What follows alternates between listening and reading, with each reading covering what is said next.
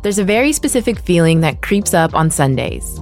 It can start out with a general feeling of being unsettled or restless. The anxiety grows until, boom, you've caught it the Sunday scaries.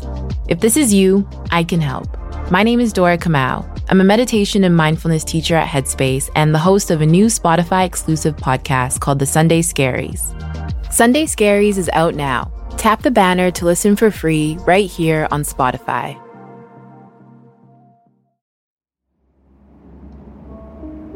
Daddy, I don't like my bedroom. A five year old child who doesn't want to go to bed. There's somebody in there.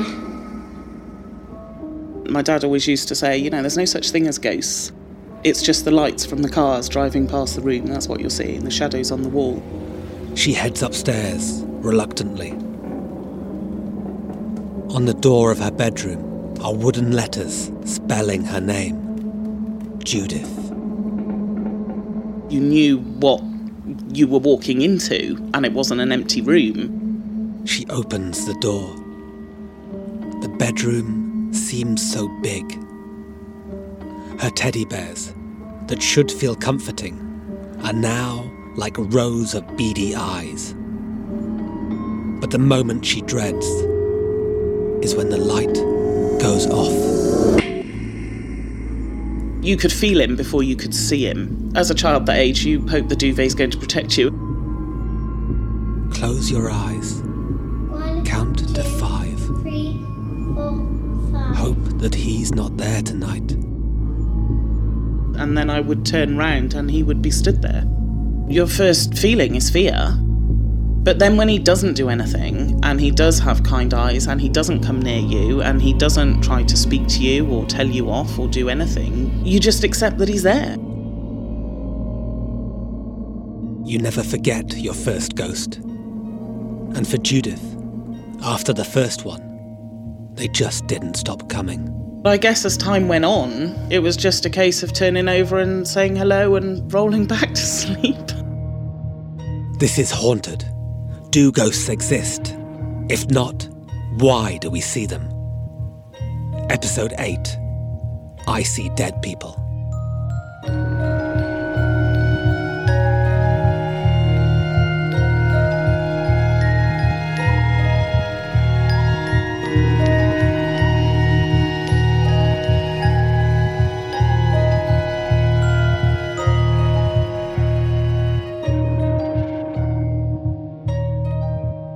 How do you sleep with a ghost in the room? If they appear quite frequently, you don't get much of a choice. If you want some sleep, you have to sleep sooner or later. I'm Danny Robins. This series began when I put a post on social media asking for ghost stories. Since then, a lot of people have contacted me. And I've noticed something. Many people who believe they've had a ghostly experience haven't actually seen a ghost. They've heard strange noises, caught movements out of the corner of an eye, or just had a feeling.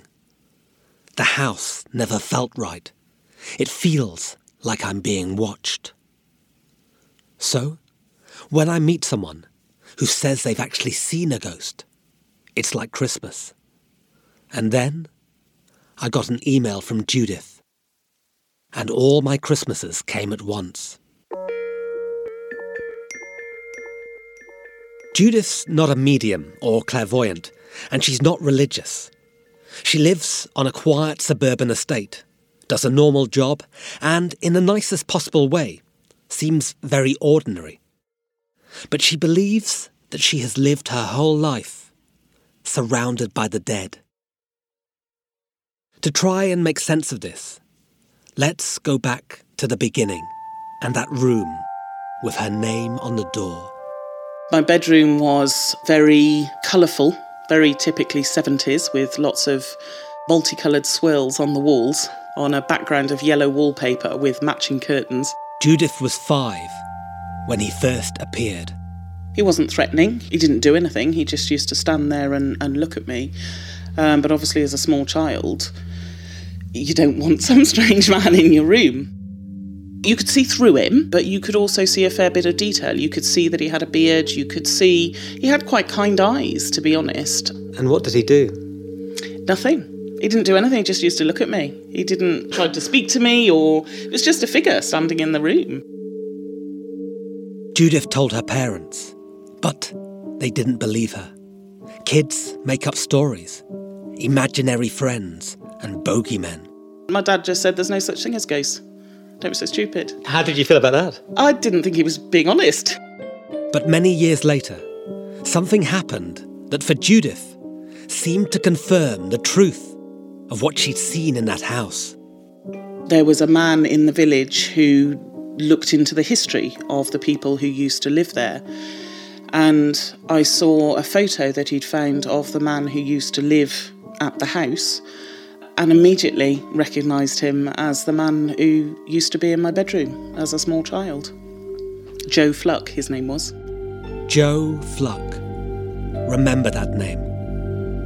For Judith, he was the start of something.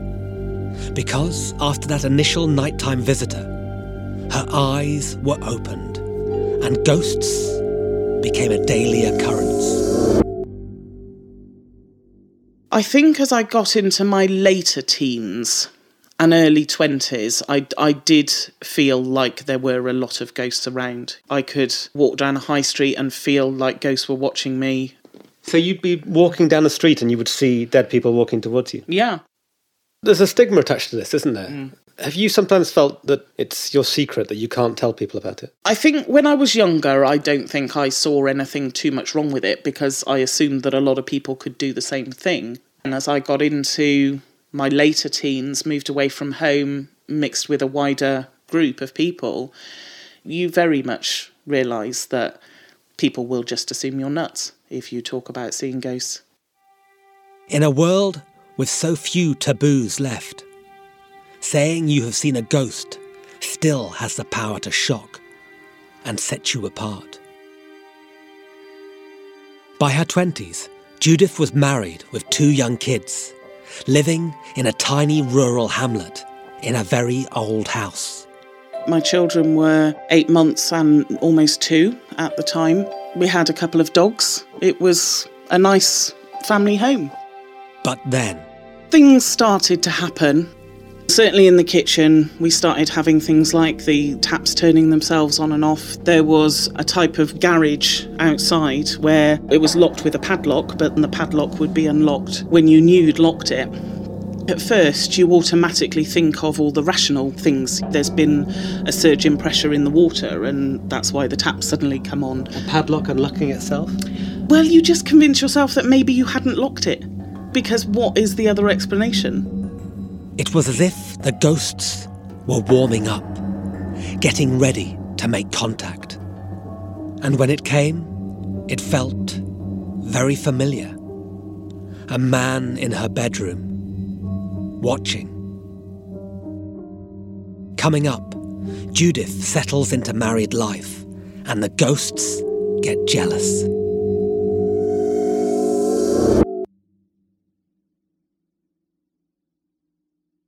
The first time I saw someone was um, I woke up in the middle of the night and there was um, a figure stood near the end of the bed.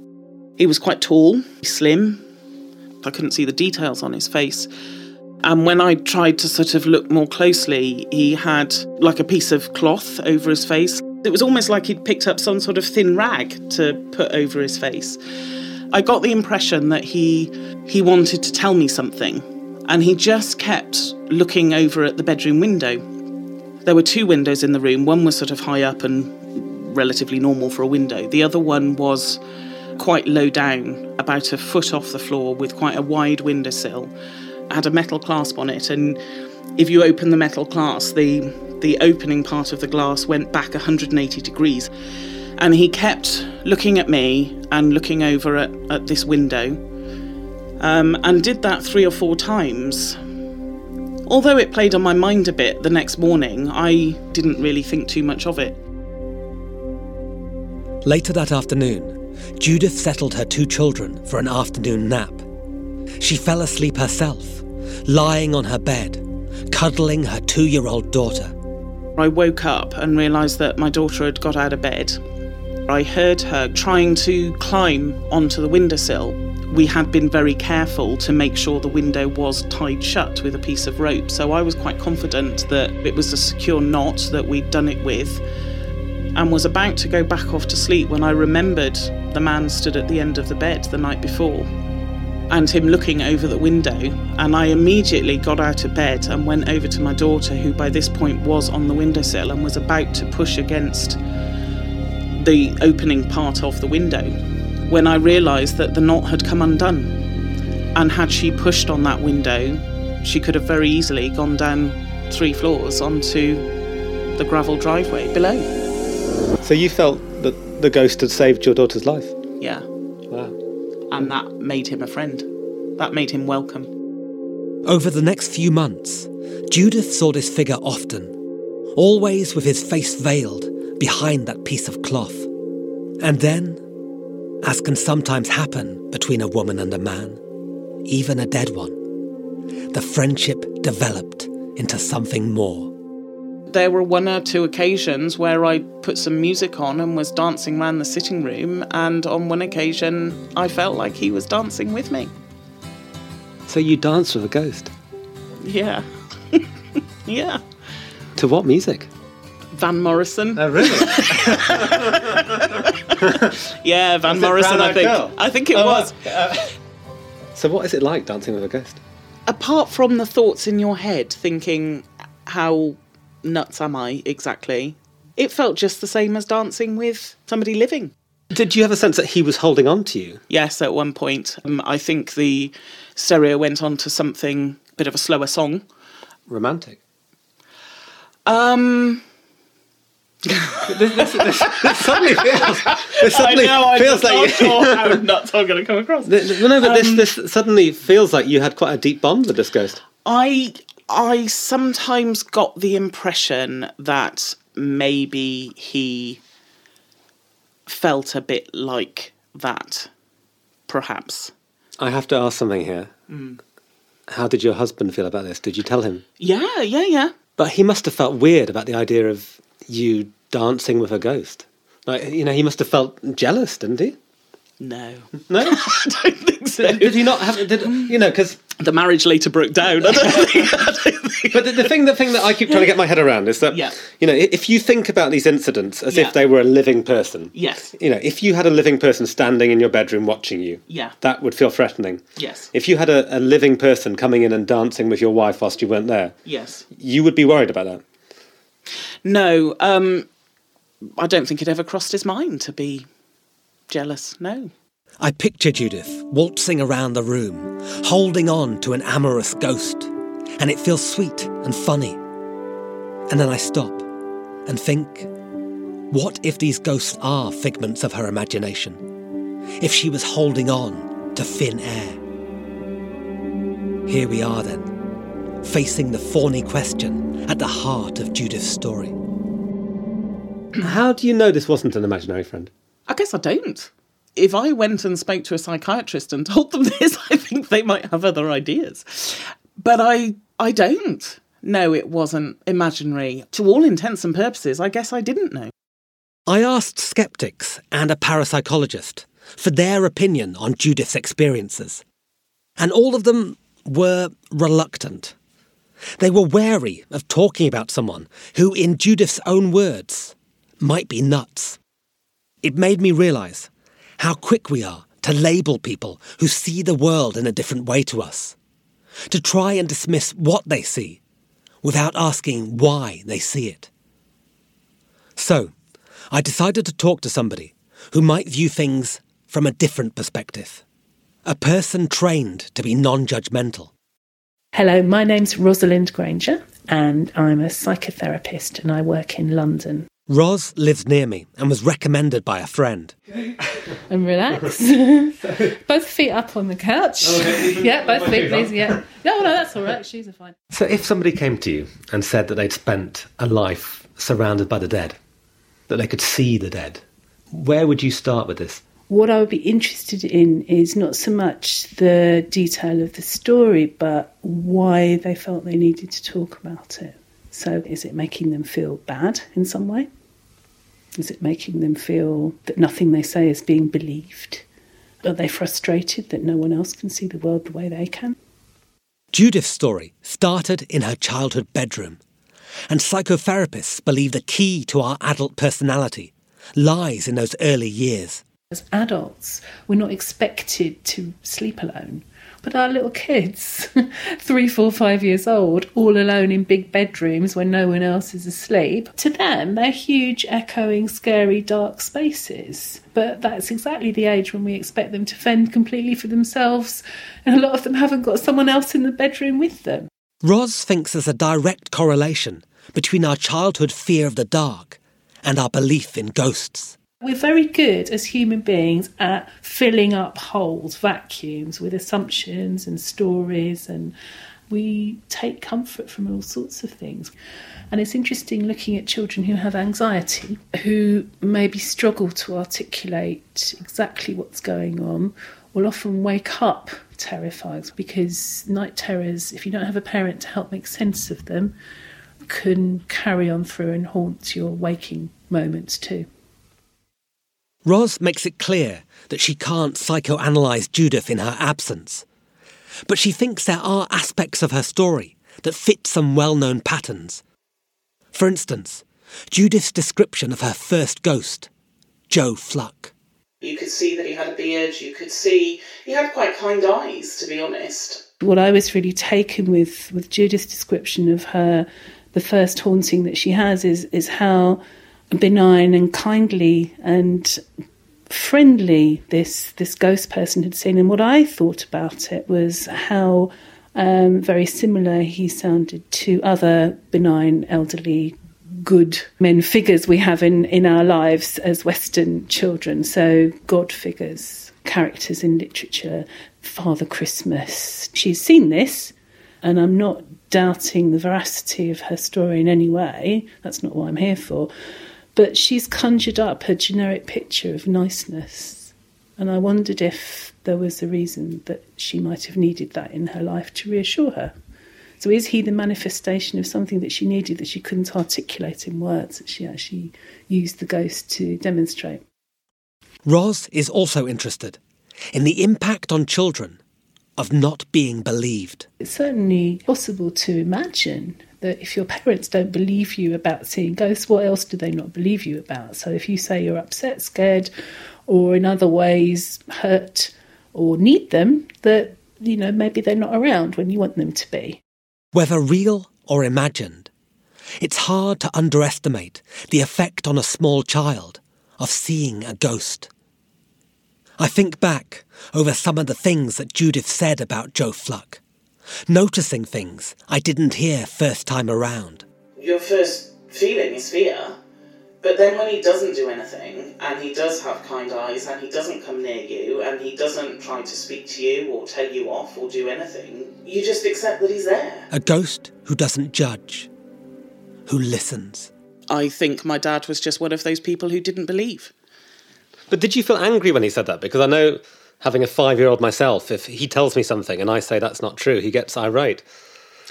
I think it perhaps wasn't so much the sort of environment where I would have thought being angry with my father was an option at that age. In life, there is often one moment in childhood that we can look back on and see, like the minting of a coin, the adult personality being formed. And I wonder if, with Judith, it's not the appearance of the ghost, but the moment after, telling her parents and not being believed. But Judith wasn't going to make the same mistake with her kids. The trouble is, when you listen, you might not like what you hear. So, this one morning, he came downstairs and I said, Did you sleep good? And he said, No, the ghost kept talking to me.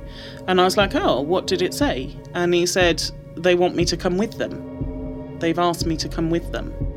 Coming up, it's time for Judith to deal with her ghosts.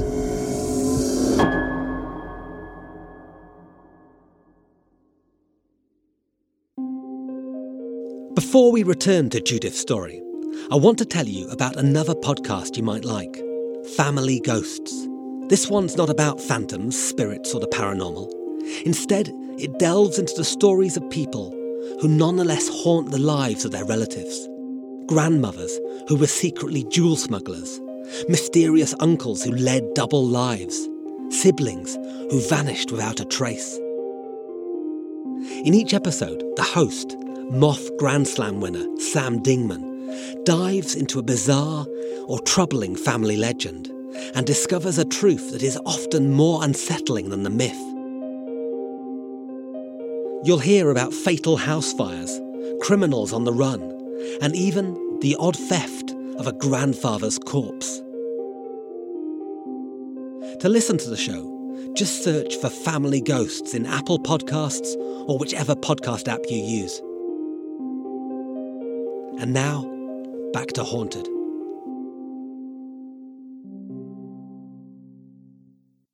I think we need to talk about when it got menacing. My son had started coming downstairs in the morning, and I would always say, Did you sleep good? Never, Did you sleep well? Did you sleep good? Her son was five now, the same age Judith had been when she saw her first ghost. And sometimes he would say that the ghosts had kept him up playing in the night or talking to him. And I'd just be like, Oh, did they? But how did that make you feel that the ghosts were in the room alone with him? He wasn't upset by it, so it didn't bother me at first. But it must also have made you think about yourself when you were a kid and, and Joe Fluck. Um, The fact that you actually felt frightened by the idea of being alone in a room with a ghost. Yeah, no, he didn't seem frightened. I think he quite liked playing with them. So this one morning, he came downstairs and I said, Did you sleep good? And he said, No. The ghost kept talking to me. And I was like, Oh, what did it say? And he said, They want me to come with them. They've asked me to come with them. And that was almost instant fear for me because how would you interpret a ghost saying that they wanted a five year old child to come with them? To me, that was like what they needed him to die to. That frightened me. The ghost in her son's room didn't come as a shock to Judith because she had seen him herself when she sat there reading bedtime stories. He would be over in the corner of the room by the fireplace, the opposite side of the room to my son's bed, and I felt he was quite a threatening presence. I felt he was quite disapproving, especially if I was loving to my son. Maybe he was from an era where, especially boys, you ruled with a rod of iron rather than any kind of loving actions. The appearance of this new spirit, with its focus on her son, changed how she felt about sharing the house with its former residents. And at that point, I decided something needed to change. That it had gone too far. It had gone too far. She found herself contacting some psychics. So one day, she took her dog out for a walk and left the house in the care of two people who claimed they could banish the dead. And when she came back, they had information for her. Firstly, about her ghostly dance partner. They said that he'd been kicked in the face by a horse and had quite a severe facial disfigurement. And when I said, oh, that's why he wouldn't let me see his face, that's why he always had a cloth covering his face, they went, oh, you've seen him. The psychics also had a name for the presence in her son's room. They called him Mr. Cook. They said he didn't want to go. They said he was a huge, great man, hands the size of dinner plates. That's a funny expression. Hands the size of dinner plates, yeah. Judith, the woman who felt she couldn't talk to people about what she saw, for fear of being judged or labelled mad, now felt vindicated. And that makes me nervous, because there is a roaring trade in telling people what they want to hear. And none of this information from the psychics could ever be verified. Or could it? A few days later, Judith was in her local shop and got talking to the owner, He was in his 70s. He had grown up just down the road from my house. So I went into his shop and asked him quite tentatively had he known much about the history of the people who used to live there and had he known somebody called Mr. Cook. And he thought for a minute and he said, Yeah, he said there was a Mr. Cook. He was a massive, great man, hands the size of dinner plates which caused a bit of a chill down my spine because how often do you hear that phrase? And I'd had two people who, as far as I was aware, had never met and didn't know each other use the same description about the same man who wasn't alive. So at that moment, you felt you'd found your ghost? I did. I think the look on my face must have said it all because the shop owner then said, You're having trouble at the house, aren't you? the shopkeeper knew that that house had a reputation. yes. Yes. I can see how much this moment means to Judith. That she was finally believed. And I'm reminded of the little girl who was scared to go to bed. Somebody in there. I don't know if Judith sees ghosts. But what I do know is that she has a different way of seeing the world. And now she has passed that on to her children. I ask her how she feels about this. I think, firstly, I didn't have a choice in it. I have taught them how to talk to ghosts. I've taught them what to do or what to say if they are frightened to ask ghosts to back off. And, and your son, sorry, what's your son called? Joe. Like the ghost in your bedroom. I suppose it was. I don't think that's a coincidence. Joe Fluck, a ghost that solidified the more that Judith was told he did not exist. The watching figure that paved the way for the rest. Ros wonders if the problem we have with all of this is the word ghost. If she had said, I saw Jesus in my room, people might think, wow, she's a, a young person who's going to grow up to be a priest or, or a rabbi or, a, or an imam or something. She is a obviously deeply spiritual person. When it's something that isn't religious, then it's possibly seen as something bonkers. So, in certain circumstances, if you said, God talks to me and God listens to me and God and I have conversations, then that can end up in you getting ordained. If it's, you know, ghosts come to me and ghosts talk to me uh, and tell me how things are, you can end up getting sectioned. Ghosts scare people in more ways than one. Some people would listen to what you're saying and say, that's mad. There's no doubt in my mind about what I see or what I hear. There's no doubt in my mind that ghosts exist. And I just feel that the people who don't believe are going to be quite shocked when they go, when they die, because they will realise that there are.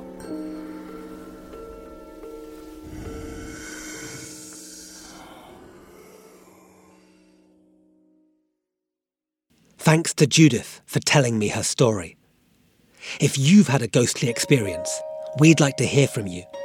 Send an email to haunted at panoply.fm or find me on Twitter or Facebook. Thank you to everyone who subscribed, reviewed, or rated the show so far. Your feedback means a lot. If you've enjoyed the show, please do spread the word. Haunted is a chalk and blade production for Panoply. It was written and presented by me, Danny Robins. The producers are Ruth Barnes, Laura Sheeter, and Simon Barnard. Music and sound design is by Pascal Wyse. Jesse Brown painted our artwork. Special thanks to Ryan Dilley and Andy Bowers at Panoply. Until next time, sleep well.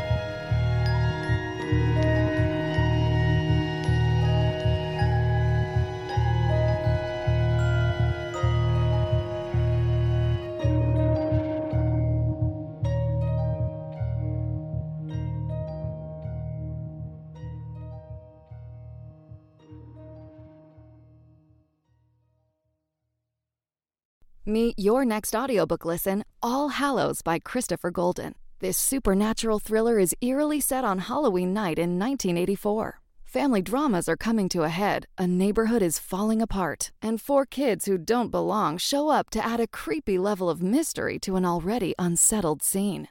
That's all before the real thrill and gore begin. This deadly thriller by New York Times best-selling author Christopher Golden is now available on Spotify.